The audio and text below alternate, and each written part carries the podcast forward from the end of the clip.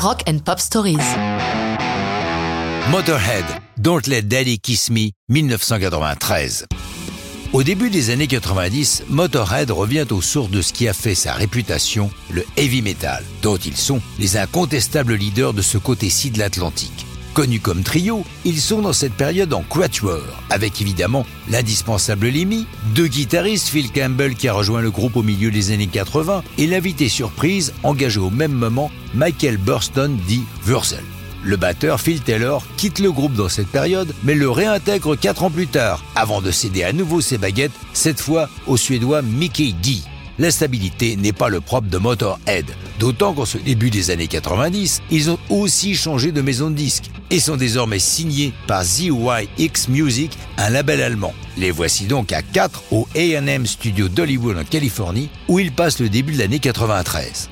Parmi les chansons qui constituent l'album Bastards, une ballade, plutôt inhabituelle dans leur répertoire, dont les Daddy Kiss Me. Lemmy l'a dans ses cartons depuis déjà trois ans. Il l'a expliqué dans son autobiographie White Line Fever. Je le cite. Je l'ai offerte à plein de gens. J'avais dans l'idée qu'une femme devait la chanter. Je l'ai proposée à Lita Ford et Joan Jett.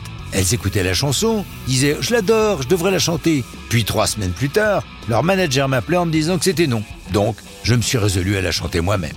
Il faut dire que le sujet n'est pas forcément facile, puisque comme son titre peut le laisser à penser, Don't Let Daddy Kiss Me, la chanson raconte l'histoire d'une petite fille abusée sexuellement par son père. Lorsqu'elle l'entend monter l'escalier, elle a peur, se sent coupable, mais n'ose rien dire de peur d'être éloignée de sa famille. Elle prie Dieu, qui apparemment ne fait pas grand-chose pour elle. De façon assez surprenante, durant l'enregistrement, le guitariste Phil Campbell s'endort durant son solo. Il raconte on travaillait comme des malades sur ce disque depuis des mois. Il y avait pas mal de pression sur nous.